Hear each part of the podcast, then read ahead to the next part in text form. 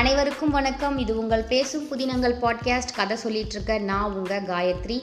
நாம் நேற்று சிவகாமியின் சபதம் பாகம் ஒன்று பரஞ்சோதியின் யாத்திரை அப்படிங்கிற பகுதியிலேருந்து அத்தியாயம் பத்தொன்பது புத்தர் சிலை அப்படிங்கிற தலைப்பை பார்த்தோம். அதில் என்ன பார்த்தோம்? மகேந்திர சக்கரவர்த்தியும் ஆயன சிற்பியும் பேசுகிறாங்க பேசி முடித்து மகேந்திர சக்கரவர்த்தி கிளம்புறாரு. கிளம்பும்போது நரசிம்மரும் குதிரையில் போயிட்டே இருக்கும்போது திரும்பி பார்த்து சிவகாமி கேட்ட சத்தியத்தை வேலை தூக்கி சத்தியம் பண்ணி கொடுக்குறாரு. சத்தியம் பண்ணிவிட்டு அவர் கிளம்புனதுக்கு அப்புறம் தான் சிவகாமிக்கு ஞாபகம் வருது. எங்கே போனாங்க பரஞ்சோதியும் நாகநந்தியும்னு.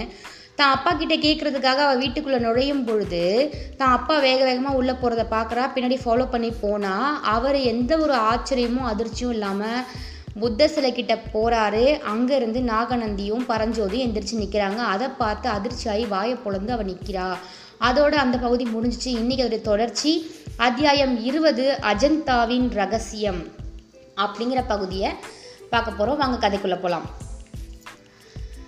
கொஞ்சம் நேரத்துக்கு முன்னாடி பார்த்தீங்கன்னா சிவகாமி பெரிய மனசோர்வோட மான்குட்டியை கூட்டிகிட்டு தாமரை குளத்துக்கு போகிறா தாமரை குளத்தில் நரசிம்ம சக்கரவர்த்தியை பார்க்குறா. நரசிம்மரும் வந்துட்டு அவகிட்ட பேசி சத்தியம்லாம் செஞ்சு கொடுத்துட்டு அங்கே பேரிகை முழக்கம் கேட்குது அப்பா வராரு. நான் போய் அவர் கூட சேர்ந்துக்கிறேன். நீ பின்பக்க வழியாக வேகமாக போய் உங்கள் வீட்டுக்கு போயிடுன்னு சொல்லிட்டு போகிறாரு சிவகாமியும் வீட்டுக்கு வர. ஆயனர் வீட்டில் என்ன நடந்துச்சு எது நடந்துச்சு அங்கே என்னென்ன பேசுனாங்க எல்லாமே நம்ம கவனித்தோம் அப்போது நம்ம கவனிக்காத சில விஷயங்கள் என்னென்னா ராஜா வர்றதுக்குள்ளே நாகநந்தியும் பரஞ்சோதியும் எங்கே போனாங்க?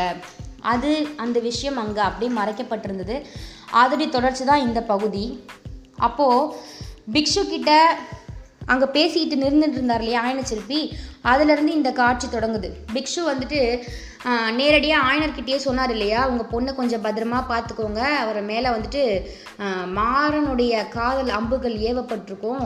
அதனால தான் அவள் இப்படி உயிரையே வெறுத்து பேசுகிறா போலன்னு சொன்னதை கேட்டு அவருக்கு கொஞ்சம் பிடிக்கல கோபமாயிடுது தன்னுடைய பெண்ணை பற்றி இப்படி விரசமாக பேசிட்டாரேங்கிறதுனால எதிர்த்து பேச முடியல. அவர் ஒரு பெரிய துறவி. அவரை எதிர்த்து பேச முடியாது இல்லையா அதனால் உடனே பேச்சை மாற்றுறதுக்காக பிக்ஷு பேசியிருந்தா அப்படியே அப்படியா? அப்படிங்கிற மாதிரி தலைய தலையை ஆட்டி பேசுகிறத நிறுத்திட்டு பரஞ்சோதியை பார்த்து கேட்குறாரு தம்பி சொல்லுப்பா உனக்கு என்னால் என்ன ஆகணும்? என்ன உதவி வேணுமோ சொல்லு நான் செய்கிறேன் உனக்காக அப்படிங்கிறாரு. ஐயா நான் வந்து திருநாவுக்கரசர் மடத்தில் சேர்ந்து கல்வி கற்றுக்கலாம் அப்படிங்கிற நோக்கத்தோடு தான் காஞ்சிபுரத்துக்கே வந்தேன். அது மட்டும் இல்லையா சிற்பக்கலையும் கற்றுக்கணுங்கிற விருப்பமும் எனக்கு இருக்குது உங்களை பார்த்து உங்களுடைய கட்டளை என்னவோ அதுபடி தான் நடந்துக்கணும்னு என் மாமா சொல்லியிருக்காரு. ஆனால் ஓலையெல்லாம் விவரமாக எழுதி கொடுத்துருந்தாரு. அந்த ஓலையை தான் நான் தொலைச்சிட்டேன் அப்படிங்கிறான். அட விடுப்பா. அட விடு தம்பி. ஓலை என்ன? பெரிய அருமையான ஓலை. என்னுடைய நண்பன் என்னோடய சிநேகிதன் உயிர் தோழன் அவனே வந்து சொல்லியிருக்கான். நான் அதுக்கு செய்யறதுக்கு கடமைப்பட்டிருக்கேன்ப்பா உனக்கு அப்படிங்கிறாரு. உடனே புத்த பிக்ஷு சொல்கிறாரு திருநாவுக்கரசர் பெருமான் வந்துட்டு இப்போதைக்கு காஞ்சிபுரத்தில் இல்லை ஸ்தல யாத்திரையாக போயிருக்காரு. அதனால் என்ன? நீங்கள் இவனை சிஷினா சேர்த்துக்க கூடாதா? அப்படின்னு நாகநந்தி கேட்குறாரு உடனே இவரும் அதானே அதனால் என்ன? சரி விடு நானே வந்து திருநாவுக்கரசர் வந்ததுக்கப்புறமா உன்னை நேரில் கூட்டிகிட்டு போயிட்டு அந்த சிவநேசருடைய மடத்தில் நானே உன்னை சேர்த்து விட்டுடுறேன். சரியா? உன்னை சக்கரவர்த்திக்கிட்டேயும் நானே கூட்டிகிட்டு போகிறேன் உன்னுடைய வீர தீர செயலெல்லாம் சொன்னேன்னு வச்சுக்கோயேன் சக்கரவர்த்தியும் புரிஞ்சுப்பார் உன்னை ரொம்ப பாராட்டுவார். உன்னை பார்த்தா சக்கரவர்த்தி ரொம்ப சந்தோஷப்படுவார். சரியா? அப்படிங்கிறார். அவர் சொல்லிகிட்டே இருக்கும்போது இப்போது நாகநந்தி சொல்கிறார் ஐயோ அதை மட்டும் செஞ்சிடாங்க செஞ்சிடாதீங்க ஆயின சிற்பியாரே ஏன்னா இந்த பையன் வந்துட்டு பெரிய தப்பு பண்ணியிருக்கான். இவன் மேலே உண்மையாகவே உங்களுக்கு அபிமானமும் கருணையும் பாசமும் இருந்தால் தயவு செஞ்சு அந்த ஒரு காரியத்தை மட்டும் செஞ்சிடாதீங்க அப்படிங்கிறாரு. ஏன் அடிகளே அப்படின்னா இந்த பையன் பண்ணிட்டான் அப்படின்னு கேட்குறாரு இவனா காஞ்சி சக்கரவர்த்தி இருக்காரே மகேந்திரவர்மர். அவருடைய அந்த காராகிரகத்துலேருந்து தப்பிச்சு வரவங்களுக்கு என்ன தண்டனை?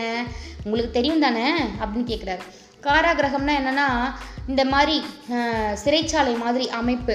சந்தேகத்துக்கிடமாக பிடிக்கக்கூடியவங்களை அந்த சிறைச்சாலையில் அடைச்சி வைப்பாங்க.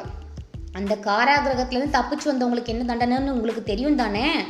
அப்படின்னு கேட்குறாரு ஓ ஏன் தெரியாமல் மரண தண்டனை தான் கொடுப்பாங்க. ஆமாம் இந்த கேள்வி எதுக்காக நீங்கள் இப்போ கேட்குறீங்க அதுதான் எனக்கு தெரியலை அப்படிங்கிறாரு. வேற? இவன் சக்கரவர்த்தி கிட்ட போனானா இவனுக்கு அந்த தண்டனை தான் கிடைக்கும் அப்படிங்கிறாரு நாகநந்தி. அச்சச்சோ சிவசிவா இது என்ன சொல்கிறீங்க இவன் காராகிரகத்தில் இருந்தானா? எப்போ? எதுக்காக? உங்களை இவன் எனக்கு ஒன்றுமே புரியலையே அப்படிங்கிறாரு. அப்படின்னு நிறுத்துறாரு. உடனே நம்ம நாகநந்தி சொல்கிறாரு ஆ உங்களை இவன் அன்னைக்கு ராத்திரி காப்பாற்றினான் இல்லையா?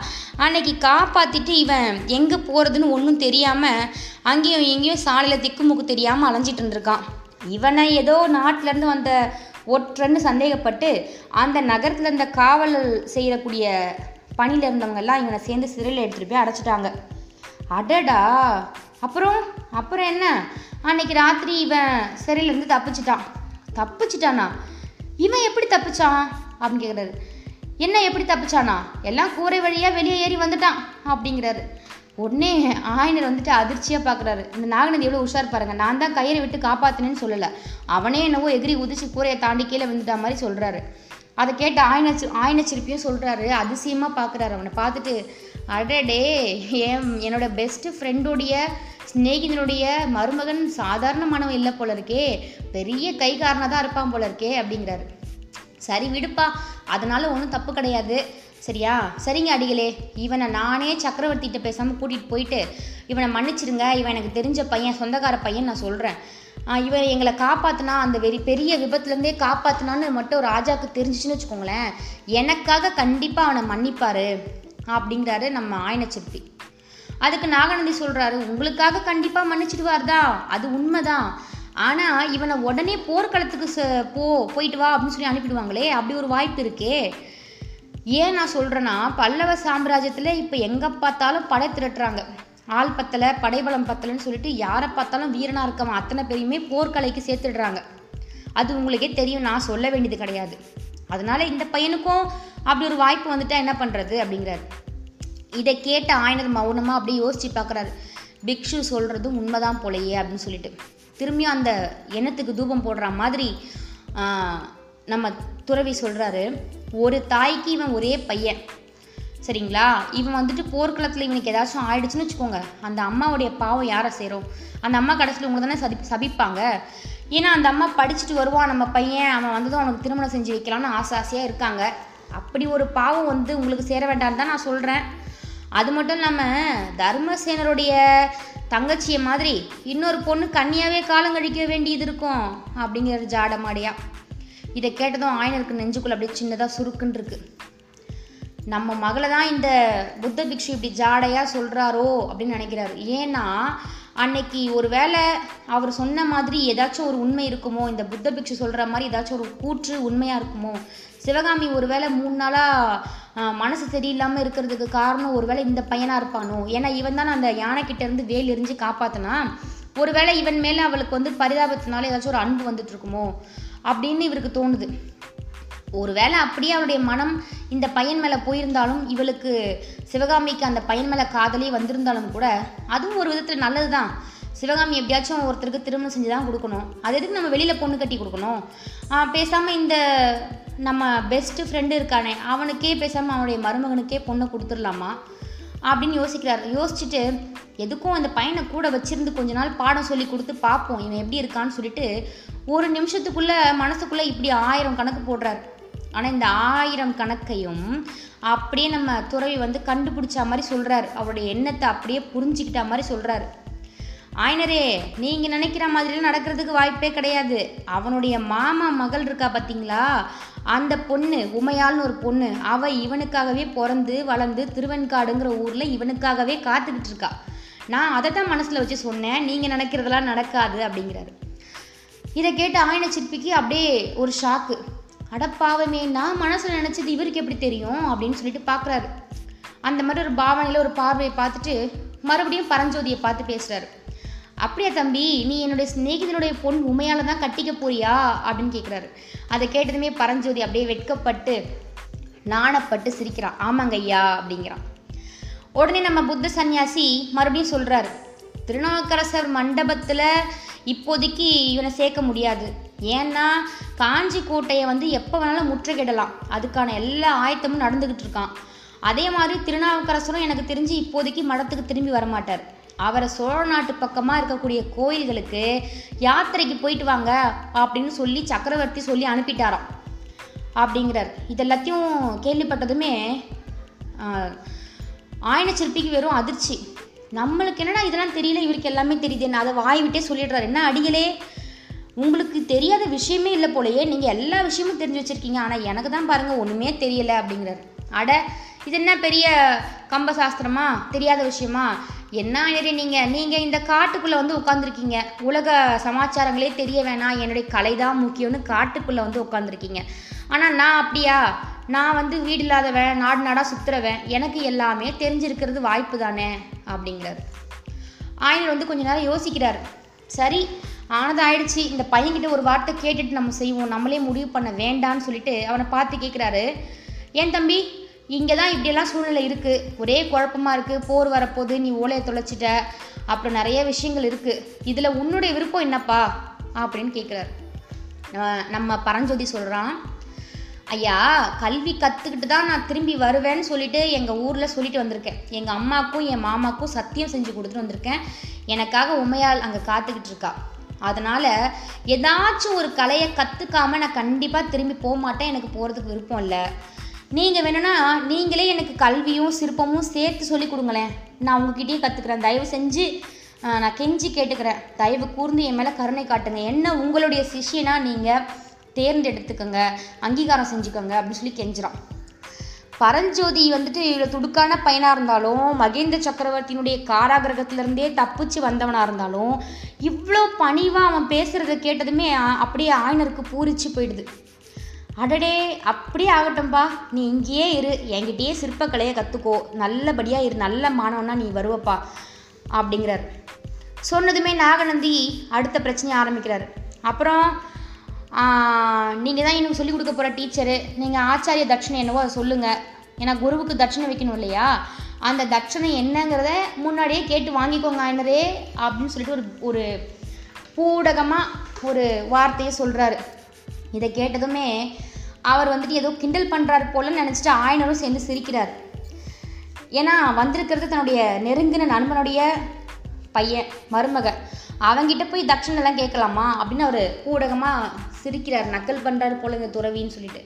ஆனால் நம்ம நாகநந்தி நக்கல்லாம் பண்ணல. நிஜமாவே சொல்கிறாரு போல். அவர் சொல்கிறாரு நான் வேடிக்கைக்கெல்லாம் பேசலப்பா. உண்மையாக தான் சொல்கிறேன் அது மட்டும் இல்லை பரஞ்சோதி உங்களுக்கு கொடுக்க போகிற அந்த குரு தட்சணை என்ன தெரியுமா?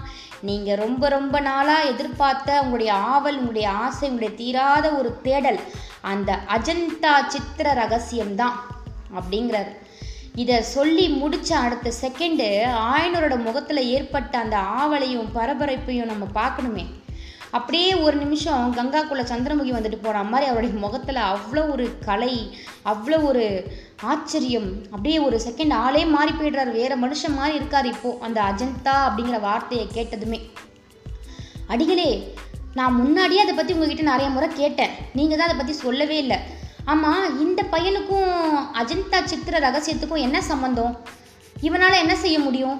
அப்படின்னு கேட்குறாரு ஆயினர். உடனே அதுக்கு சொல்கிறாரு நம்ம நாகநந்தி நாகார்ஜுன மலையில் இருக்கு பாருங்கள் ஒரு புத்த சங்கிராமம். அந்த புத்த சங்கிராமத்தில் தான் இப்போதைக்கு அந்த ரகசியம் இருக்குது யாராவது அனுப்பி அங்கே வாங்கிக்கலாம். எனக்கு தெரிஞ்ச ஒரு ஒருத்தர் அங்கே இருக்காரு. அவருக்கு அந்த ரகசியங்களை பற்றின விஷயங்கள் தெரியும். எனக்கு தெரிஞ்சு அப்படி நம்பிக்கையான ஒரு ஆளை நீங்கள் இப்போ அனுப்பணும்னு கேட்டிங்கன்னா உங்களுடைய இந்த புதிய சீடன் தான் இந்த காரியத்துக்கு ஹண்ட்ரட் பர்சன்ட் தகுதியான ஒரு ஆளாக இருப்பான் வேறு ஆளே உங்களுக்கு கிடைக்காது. நம்பிக்கைக்கு பாத்திரமான பழைய சீடர்கள் யாரையும் நீங்கள் அனுப்பவும் முடியாது. இவனை நீங்கள் நம்பி அனுப்பலாம் அப்படிங்கிறாரு. நாகார்ஜுன மலையா? அது கிருஷ்ணா நதிக்கரையில் கிட்டே இல்லையா? இருக்குது அங்கே அவ்வளோ தூரம் போகணுன்னா வழியில் எவ்வளவோ அபாயங்கள் வருமே ஆபத்துகள் வருமே. அதையெல்லாம் எப்படி கடந்து போக முடியும் இந்த பையனால்? அப்படிங்கிறாரு. அதுக்கு நம்ம நாகநந்தி சொல்கிறாரு அவ்வளவு அபாயங்கள் இருக்குது அது தூரம்னு எனக்கும் தெரியும் ஆயனச்சிற்பி.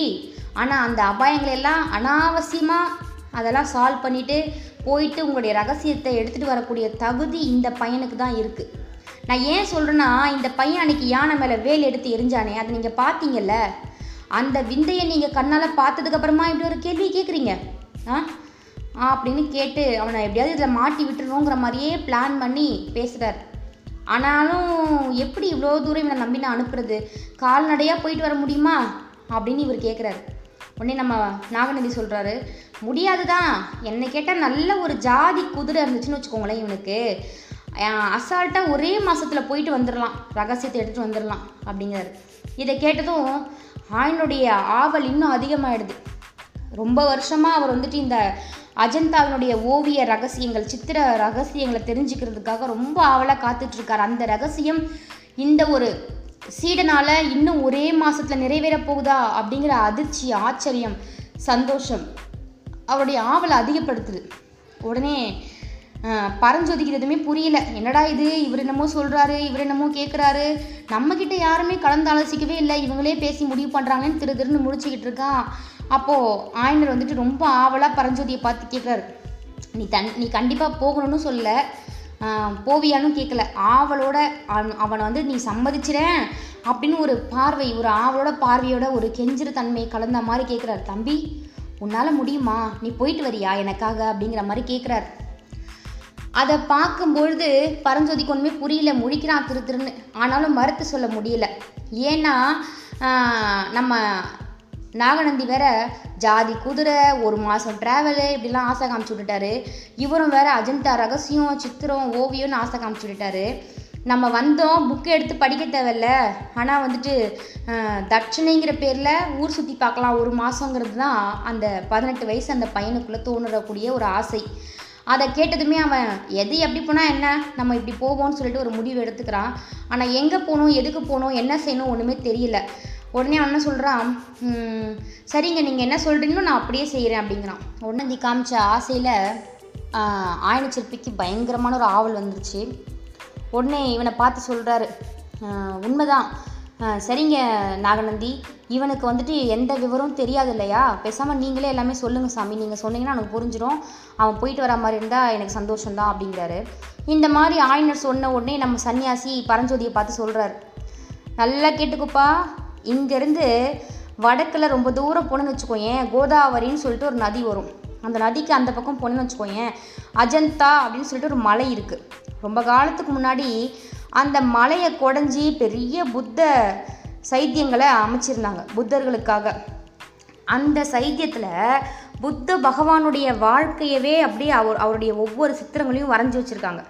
புத்த பகவானுடைய வாழ்க்கையையும் அவருடைய பூர்வ அவதாரங்களுடைய மகிமைகளையும் விளக்கமாக தெரிஞ்சுக்கிற மாதிரி அற்புதமான சித்திரங்களை எல்லாம் வரைஞ்சி வச்சுருக்காங்க. கிட்டத்தட்ட ஐநூறு வருஷத்துக்கும் முன்னாடி வரைஞ்ச ஓவியங்கள் அதெல்லாம். ஆனால் இன்றைக்கும் கொஞ்சம் கூட வர்ணம் அழியாமல் அப்படியே புதுசாக எழுதின மாதிரியே இருக்குது புதுசாக வரைஞ்ச மாதிரியே இருக்கும் அந்த ஓவியங்கள் எல்லாம்.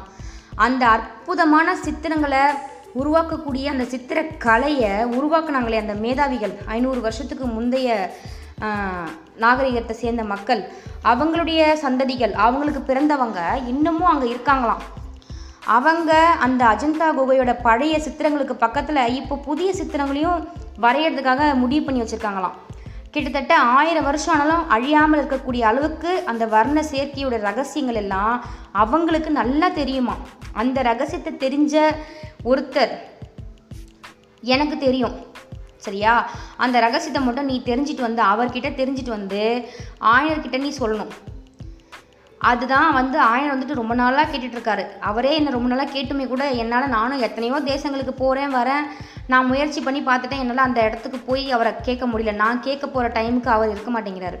அதனால் நான் முயற்சி செஞ்சு தோத்துட்டேன். நீ அந்த ரகசியத்தை முறையாக தெரிஞ்சிட்டு வந்து அந்த அஜந்த்ராவுடைய அந்த சித்திரக்காரர் ஒருத்தர் எனக்கு தெரிஞ்சவர் இருக்கார் இல்லையா? அந்த நாகார்ஜுன மலையில் அந்த புத்த சங்கிராமத்தில் இன்னமும் அவர் இருக்கார். இப்போதைக்கு அவர் அங்கே இருக்கிறாருன்னு எனக்கு தகவல் கிடச்சிருக்கு. நீ மட்டும் இப்போ அங்கே போனேன்னா அவர்கிட்ட நான் சொன்னேன்னு சொல்லி அந்த ரகசியத்தை நீ கேட்டு தெரிஞ்சுக்கலாம்.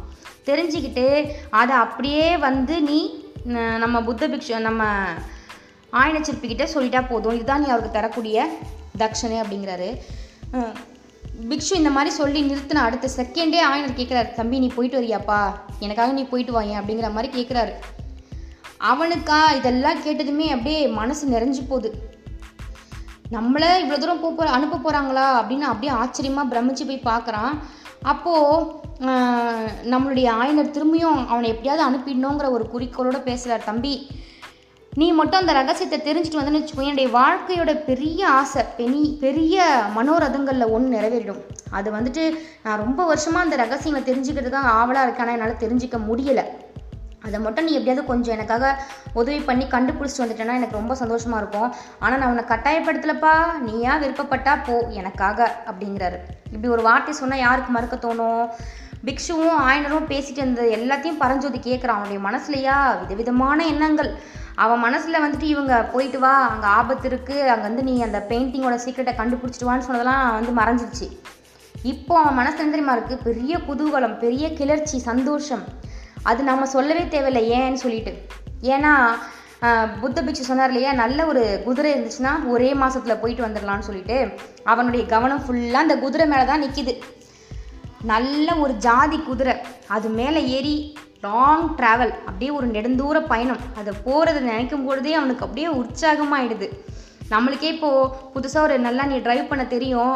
உன்னை வந்து போய் படின்னு சொல்கிறாங்க படிக்கிறத விட நீ ஒரு ஒரு ஒரு மாதம் நான் உனக்கு வண்டியும் சாவியும் தரேன். நீ போய் ஊரை சுற்றிட்டு வான்னு சொன்னால் எப்படி இருக்கும்? அந்த மாதிரி ஒரு மனநிலையில் அவன் இருக்கான். அப்படியே இவ்வளோ முக்கியமான ஒரு விஷயத்துக்கு நம்மளை அனுப்புகிறாங்களா அப்படிங்கிற ஒரு சந்தோஷம் வேற. அப்போ அவன் மனசில் நினச்சிக்கிறான். சரி ஆயன சிற்பி வந்துட்டு ஆசைப்பட்டு கேட்குறாரு அவரே ஒரு யாத்திரைக்கே போயிட்டு வான்னு சொல்கிறாரு இதை விட ஒரு பெரிய சந்தோஷம் நம்மளுக்கு என்ன வேணும்? நம்ம பேனா பிடிச்சி எழுத்தாணி பிடிச்சி எழுதுறத விடவும் உட்காந்து புக்கை பார்த்து ஏட்டை பார்த்து புலம்புறத விடவும் இப்படி ஜாலியாக ஒரு ஜாதி குதிரை மேலே ஏறி ஊர் சுற்றி நம்ம அவங்க கேட்ட காரியங்களை செஞ்சு கொடுக்கறது ரொம்ப ரொம்ப நல்லாயிருக்கும் நம்ம இதை செஞ்சு தான் பார்த்தா என்னன்னு சொல்லிட்டு அவனுக்கு ஆவல். அவனுக்கு தான் ஆரம்பத்துலேருந்து இந்த மாதிரியான விஷயங்கள் ரொம்ப விருப்பமாச்சு. கத்தி சண்டையிலேருந்து வேல் பயிற்சியிலேருந்து வால் பயிற்சி குதிரை ஏற்றம் எல்லாமே தான் அவன் கற்றுக்கிட்டு இருக்கான் இல்லையா? அவனுக்கு பயங்கர சந்தோஷம். ஏகோபித்த குஷியில் இருக்கான் அவன். ஐயா நீங்கள் என்ன சொன்னாலும் நான் அதை அப்படியே செய்ய கடமைப்பட்டிருக்கேன். என் மாமா சொல்லியிருக்காரு. நீங்கள் என்ன சொல்கிறீங்களோ அதை அப்படியே செய்யணும்னு சொல்லியிருக்காரு. அதனால நீங்கள் என்ன சொல்கிறீங்களோ அதை நான் செய்கிறேன் ஏன்னு பணிவாக ஏற்றுக்கிறான் அப்போ நாகநந்தி சொல்கிறாரு சாரி நம்ம ஆயனச்சிற்பி சொல்கிறாரு நாகநந்தி அடிகளே காலம் தாழ்த்துறதுக்கு நேரம் கிடையாது. நம்ம எவ்வளோ சீக்கிரம் முடியுமோ அவ்வளோ சீக்கிரம் போயே ஆகணும் அப்படிங்கிறார். ஏன்னா வாதாபி படையெல்லாம் காஞ்சிக்குள்ளே வரப்போகுது. காஞ்சிக்குள்ளே அவங்க வர்றதுக்கு முன்னாடி இந்த பையனை குதிரை ஏற்றி அனுப்பி ஆகணும் இவனுக்கு தேவையான ஏற்பாடு செய்யணும் குதிரை ஏற்பாடு செய்யணும். அதுக்கு நீங்கள் என்ன பண்ண போகிறீங்க என்ன ஐடியா வச்சுருக்கீங்கன்னு கேட்குறாரு நம்ம புத்த பிக்ஷு. உடனே நம்ம நம்ம ஆயனர் சொல்கிறாரு நானா சரி நான் வேணால் சக்கரவர்த்தி கிட்ட கேட்டு இந்த பையனுக்கு குதிரை ஏற்பாடு பண்ணுறேன் அது ஒன்றும் பெரிய பிரச்சனை கிடையாது. ஏன்னா இந்த அஜந்தாவுடைய ரகசியத்தை தெரிஞ்சுக்கிறதுக்கு என்னை விடவும் ராஜா தான் ரொம்ப ரொம்ப ஆவலாக இருக்காரு. கண்டிப்பாக இந்த ரகசியத்துக்காக நான் ஒருத்தனை அனுப்ப போகிறேன் அந்த ரகசியம் இன்னும் ஒரு மாதத்தில் கைக்கு வந்துடும்னு சொன்னால் ராஜா கண்டிப்பாக குதிரை கொடுப்பாரு. அப்படின்னா நீங்கள் சக்கரவர்த்தி கிட்ட பிரயாணத்துக்கு தேவையான அத்தனை அனுமதியும் வாங்கிடுங்க. லட்சணை முத்திரை எல்லாம் வாங்கி வச்சுக்கோங்க அப்படின்னு சொல்லிட்டு நாகநந்தி சொல்கிறார் இதை எதுக்காக இந்த லட்சணை முத்திரைன்னு கேட்டிங்கன்னா இப்போ நம்ம கொரோனா வந்ததுக்கப்புறம் இ பாஸ் ஒன்று வாங்கி வச்சுட்டு ஒரு ஊர்லேருந்து இன்னொரு ஊர் போகிறதுக்கே இ பாஸ் கேட்டு வாங்கி வைக்க வேண்டிய அப்ளை பண்ண வேண்டிய கட்டாயத்தில் இருக்கோம் இல்லையா? அந்த மாதிரி அந்த காலத்தில் சாதாரணமாக ஒரு நாட்டிலேருந்து இன்னொரு நாட்டுக்கு ஒருத்தவங்க போகிறாங்கன்னா அவங்களுக்கு அனுமதி சீட்டோ இல்லை ஓலையோ ஏதாச்சும் ஒரு முத்திரை மோதம் மோதிரம் ஏதாச்சும் ஒரு அடையாளம் சீட்டை அவங்க கொடுத்து அனுப்புவாங்க ஓலை கொடுத்து அனுப்புவாங்க. அது இருக்கணும் அது இல்லைன்னா நம்ம வந்து ஒற்றர்கள் உளவாளிகள் சொல்லி நம்மளை வந்து வேறு நாட்டுக்காரங்க கைது பண்ணிவிடுவாங்க அதே மாதிரி இது வந்து போர் சமயம் வேறு இல்லையா? ஸோ கெடுபிடி ரொம்ப அதிகமாக இருக்கும். எல்லா இடத்துலையும் செக் பண்ணிகிட்டே இருப்பாங்க. அந்த அனுமதி சீட் இல்லைனா அனுப்ப மாட்டாங்க. அதனால் இதெல்லாம் வாங்கி வச்சுருங்க அப்படிங்கிறாரு. இதை கேட்டதுமே வந்துட்டு நம்ம ஆயனச்சிற்பியும் சொல்கிறாரு உண்மைதான் உண்மைதான் லட்சணையும் நான் கண்டிப்பாக வாங்கி வச்சிடுறேன். ஓலையும் நான் வாங்கி வச்சிடுறேன். அப்புறம் இதில் என்னை பற்றி சொல்ல வேண்டாம் ஆயனச்சிற்பியாரே அப்படிங்கிறாரு. ஏன் என்ன என்ன சாமி? ஏன் உங்களை பற்றி சொல்லக்கூடாது? அப்படின்னு இவர் கேட்குறாரு ஆ நான் சொல்ல வேண்டியதில்லை. சக்கரவர்த்தியை பொறுத்த வரைக்கும் பௌத்த சமய பிக்ஷுக்களை பார்த்து அவருடைய மனசில் என்ன மாதிரியான ஒரு மனோபாவம் இருக்குன்னு நான் சொல்லி உங்களுக்கு தெரிய வேண்டியதில்லை. அதுவும் இந்த போர் சமயத்தில் வேற எங்களை தான் வந்து ஏதோ ஒரு உளவாளிகள் மாதிரி நோட்டம் விட்டுக்கிட்டு இருக்காங்க. ராஜவிகாரத்து மேலே வந்து ஒரு கண் வச்சுருக்காங்க. அதனால் என் பேர் இதில் வர தேவையில்லை. நீங்கள் உங்கள் நெருங்கின தோழனுடைய நண்பனை இந்த பணிக்கு நீங்கள் அமர்த்தி அவனை அனுப்புகிறதாவே இருக்கட்டும். உங்கள் சிஷியனை நீங்கள் அனுப்புகிற மாதிரி அனுப்புங்களேன் இதில் எந்த இடத்துலையும் நாகநந்தி புத்த பிக்ஷுன்னு ஒருத்தன் இருக்காங்கிறதே யாருக்கும் தெரிய வேண்டாமே. ஒரு சேஃப்டிக்கு அப்படிங்கிற மாதிரி சொல்கிறாரு இதை இவங்க பேசிக்கிட்டு இருக்கிற அடுத்த செகண்டே தூரத்தில் பேரிகை முழக்கம் கேட்குது சங்கநாதம் முழங்குது. ராஜா வராரு அந்த சீன் ஐயோ அடிகளே. கும்பிட போன தெய்வமே குறுக்க வந்துருச்சு. இதை பார்த்தீங்களா மகேந்திர சக்கரவர்த்தியே வந்துட்டு இருக்காரு அப்படின்னு சொல்லிட்டு ஆனால் கொண்டாட்டம் ஆயிடுறாரு ஏன்னா குதிரையை வாங்கிடலாம். அப்புறம் அந்த முத்திரை முத முத்திரைக்கான அந்த லட்சணைகள் வாங்கிடலாம். எல்லாம் வந்து ஒரே நேரத்தில் நடந்து முடிய போதுன்னு குஷியாயிடுறாரு. ஆனால் நாகநந்தி இப்படி சொன்ன உடனே நாகநந்த் சாரி ஆயனச்சிற்பி இப்படி சொன்ன உடனே நாகநந்தியோட முகம் அப்படியே கடுகடுப்பாக மாறுது. அதே நிமிஷம் வெளியில் சும்மா ஒப்புக்குனாலும் சிரிக்கிறாரு. சிரிச்சுட்டே கொஞ்சம் யோசிச்சுட்டு அங்கேயும் இங்கேயும் சுற்றி சுற்றி பார்க்குறாரு என்னடான்னு பார்த்தாருன்னா ஒரு முடிவுக்கு அந்த மாதிரி ஓடி போயிட்டு அப்புறம் ஆயனரே நல்ல சகுனம். இந்த மாதிரி ஒரு சமயத்தில் சக்கரவர்த்தி இந்த வீட்டுக்கு விஜயம் பண்ணுறது ரொம்ப ரொம்ப ரொம்ப நம்மளுடைய காரியத்துக்கு ஜெயமாக முடிய போகிறது அதுக்கான அறிகுறி தான் இதெல்லாம். ஆனால் என்ன ஒன்று இப்போ நானும் பரஞ்சோதி இங்கே இருக்கிறத பார்த்தா இந்த காரியமே கெட்டு போயிடும். பூஜை வேலையில் கரடி மாதிரி நாங்கள் எதுக்கு இந்த இடத்துல? எங்களை சக்கரவர்த்தி பார்த்துட்டாருன்னு வச்சுக்கோங்களேன் எல்லா காரியமும் கெட்டுடும். இந்த பையனை பிடிச்சிட்டு போயிடுவாங்க. என்னையும் வந்து இந்த பையனுக்கு உதவி பண்ணதுக்காக குற்றவாளியாக நிறுத்துவாங்க. அதனால சக்கரவர்த்தி போகிற வரைக்கும் நாங்கள் எங்கேயாச்சும் ஒளிஞ்சிக்கிறோம் அப்படின்னு சொல்லிட்டு சுற்றி சுற்றி பார்க்குறாரு பார்த்தா ஆயனச்சிருப்பி அங்கே ஒரு பெரிய புத்த பகவானுடைய சிலையை வடிவமைச்சு வச்சுருந்தார் இல்லையா? அந்த சிலையை பார்த்துட்டு ஆஹா அந்த மகா புருஷரான நாகார்ஜுன பிக்ஷுவை நம்ம கண்டிப்பாக அவருடைய தீர்க்க தரிசனத்தை பாராட்டியே ஆகணும். இந்த மாதிரி புத்த பகவானுடைய சிலையை பெருசாக அமைக்க சொல்லாமல் இருந்திருந்தாருன்னா இப்போ நாங்கள் எங்கே போய் ஒளியிறது? ஆ அப்படின்னு சொல்லிட்டு வேக வேகமாக போய் அவர் அங்கே ஒளிய போகிறாரு அவர் ஒளிய போகும்போது ஆயனர் தயங்கி தயங்கி கேட்குற ஐயோ ஒருவேளை ராஜாவுக்கு தெரிஞ்சிருச்சுன்னா அப்படின்னு பயப்படுறாரு. அவர் பயப்பட்டு இருக்கும்போதே இவங்க போய் ஒளிஞ்சிக்கிறாங்க. பிக்ஷுவும் பரஞ்சோதி போய் ஒளியவும் இவருக்கும் வேறு வழி இல்லை ஆப்ஷன் கிடையாது. அவங்கள காட்டி கொடுக்கவும் முடியாது. காட்டி கொடுத்தா இவர் காரியம் கேட்டுடும். இவர் எல்லா விஷயமும் செய்ய வைக்கிறதுக்கு தூண்டுறது எது? அந்த அஜந்தா ரகசியம். அந்த ரகசியத்துக்காக இவங்களை வந்து ராஜா கிட்டேருந்து மறைக்க பார்க்குறாரு இந்த பையனை ராஜா கிட்டே கொடுக்கணும் ஒப்படைக்கணும்னு யோசனை அவருக்கு வரலை. அவங்க போய் சிலைக்கிட்ட மறைஞ்சதும் சரி சரி நீங்கள் பத்திரமா இருந்துக்கோங்கன்னு சொல்லிட்டு என்ன பண்ணுறதுன்னு தெரியல. கடகடன்னு இவர் வாசலுக்கு போகிறாரு குதிரைகளுடைய காலடி சத்தம் ரொம்ப கிட்ட கேட்குது அந்த குளம்பொலி அந்த சங்கநாதம் எல்லாம் ரொம்ப பக்கத்தில் முழங்குது. வேற வழியே இல்லை. ராஜாவை இன்வைட் பண்ணி எப்படியாச்சும் பேச்சை மாற்றி பேசி அனுப்பி ஆகணுமேன்னு சொல்லிட்டு வேக வேகமாக இவர் வாசலுக்கு போய் நிற்கிறாரு ராஜா அப்போ தான் இறங்குறாரு. இறங்கி அவங்க உள்ளே வந்தது பேசினது. அதுக்கப்புறம் ஆயனச்சிற்பிகிட்ட பேசிட்டு வாசலை கடந்து போனது. நரசிம்மர் வேலை தூக்கி சிவகாமிக்கு ஆணை கொடுத்தது எல்லாமே நம்ம போன எபிசோட்லேயே பார்த்துட்டோம். ஆனால் இந்த எபிசோடில் நம்ம தெரிஞ்சுக்க வேண்டியது என்னென்னா நம்ம அந்த பரபரப்புலேயும் சிவகாமி வந்துட்டு இந்த ஆயனச்சிற்பி இவங்களை ஒழிச்சு வச்சது தெரியாமல் அவர்கிட்டயே வந்து நாகநந்தி எங்கப்பா பரஞ்சோதி எங்கப்பான்னு கேட்க வர சமயத்தில் இவங்க அந்த புத்த விகாரத்துக்கு பின்னாடி இருந்து எந்திரிச்சு நின்னதும் அந்த புத்த சிலைக்கு பின்னாடி இருந்து எந்திரிச்சு நின்னதும் இவளையும் கொஞ்ச நேரத்தில் அதிர்ச்சியாரா இல்லையா?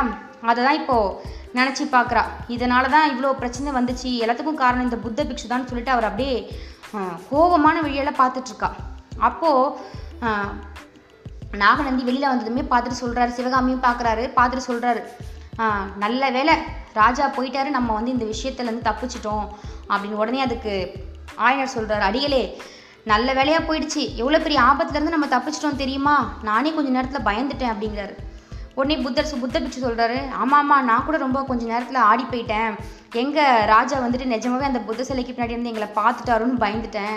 ஆனால் அதெல்லாம் இருக்கட்டும். எவ்வளோ கதை பேசுனீங்களே குதிரையை போய் கேட்க மறந்துட்டீங்களே குதிரையும் லட்சணையும் நீங்கள் கேட்டிருக்கலாம்ல. ஏன் நீங்கள் மறந்துட்டீங்க? அப்படின்னு நாகநந்தி கேட்குறாரு அதுக்கு ஆயனர் சொல்கிறாரு நான் மறக்கலாம் இல்லை. நான் வந்து எதையுமே மறக்கலாம் இல்லை. ஆனால் ராஜா இந்த இடத்துக்கு வந்ததும் டக்குன்னு உங்கள் அந்த சிலையை பார்த்துட்டு கேட்டார் இல்லையா ஒரு வார்த்தை. நீங்கள் வந்து ராஜ துரோகி உங்களை நான் கொண்டு போய் சிறையில் அடைக்கணும் நியாயமா? ஆனால் இந்த ஒரு முறை மன்னிச்சு விடுறேன்னு அந்த வார்த்தையை கேட்டதுமே எனக்கு நாக்கே வரல. எப்படி இவர்கிட்ட போய் குதிரையை கேட்குறதுன்னு ஒரு பயம் வந்துருச்சு. அதனால தான் நான் வந்து எதுவுமே சொல்லாமல் அமைதியாக இருந்துட்டேன் அப்படிங்கிறார். உடனே நம்ம புத்த பிக்ஷு சொல்கிறாரு ஆமாம் ஆமாம் நானே ஒரு நிமிஷம் எனக்கே உடம்பே தூக்கி வாரி போட்டுருச்சு. அப்படிங்கிறாரு. இப்போது புக்ஷு அந்த பிக்ஷுவும் பரஞ்சோதியும் அந்த புத்த சிலைக்கு முன்னாடி இருந்து வெளியில் வந்தாங்க இல்லையா? மூணு பேரும் சேர்ந்து இப்போ திரும்பியும் சாவகாசமாக அதே அந்த முற்றத்தில் இருக்கக்கூடிய அந்த கல் மேடை போய் உட்காந்து பேச போகிறாங்க இப்போ தான் சிவகாமி இவங்க மூணு பேரையும் பார்த்துட்டு நான் அப்படியே கோபமான விழிகளால் என்னடா இது? இவங்க என்னவோ திட்டம் போட்டுட்ருக்காங்க. அப்பாவும் அதுக்கு துணைக்கி போகிறாரு சக்கரவர்த்திக்கிட்டேருந்து இவங்க ரெண்டு பேரும் மறைச்சிட்டாங்களேன்னு அதிர்ச்சியாக ஒரு என்ன சொல்கிறது ஒரு கோபம் அதிர்ச்சியெல்லாம் கலந்து பார்த்துட்டு இருக்கா இதை பார்த்ததும் நாகநந்தி திரும்பி என்ன சொல்கிறாரு ஐயோ முதல்ல ஆயனச்சிருப்பி நீங்கள் உங்கள் பொண்ணுக்கிட்ட சொல்லுங்கள் இங்கே நாம் ஏதோ நம்ம பேயும் பிசாசும் உட்காந்து பேசுகிற மாதிரி நினச்சி அவள் பார்த்துக்கிட்டு இருக்கா. தயவு செஞ்சு அவகிட்ட இங்கே என்னென்ன நடந்துச்சு என்ன விவாதங்களை பற்றி நம்ம பேசிகிட்டு இருந்தோம் அது என்ன விவரம் ஏதுங்கிறத உங்கள் பொண்ணுக்கிட்ட முதல்ல சொல்லிடுங்கப்பா. உங்கள் பொண்ணு ஏதோ பேய் பிசாசு மாதிரி நம்மளை பார்க்குது அப்படிங்கிற மாதிரி சொல்கிறாரு அவர் சொல்லி முடிச்சதும் அவர் ஆயனச்சிற்பி அடுத்த பொண்ணை என்ன சொல்லி சமாதானப்படுத்துறாருன்னு நமக்கு தெரியல. இந்த அத்தியாயம் இதோட முடியுது. சரி அடுத்த பகுதி என்ன? அவங்க குதிரையை கூட்டிகிட்டு முத்திரை வாங்கிட்டு நல்லபடியாக போயிட்டு அந்த அஜந்தா ரகசியத்தை எடுத்துகிட்டு வந்தானா நம்ம பரஞ்சோதி? அது நம்ம ஆயனர் கைக்கு கிடைக்குதா? இல்லை நாகநந்தி இதில் ஏதாச்சும் ஒரு ப்ளே பண்ணுறாரா மகேந்திர சக்கரவர்த்திக்கு நிஜமாவே இவங்க ரெண்டு பேரும் புத்தர் சிலைக்கு பின்னாடி இருந்தது தெரியுமா? தெரிஞ்சுதான் அந்த ஒரு வார்த்தையை விட்டாரா?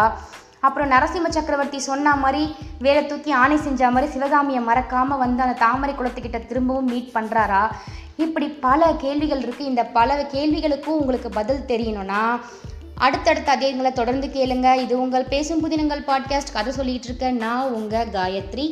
நன்றி.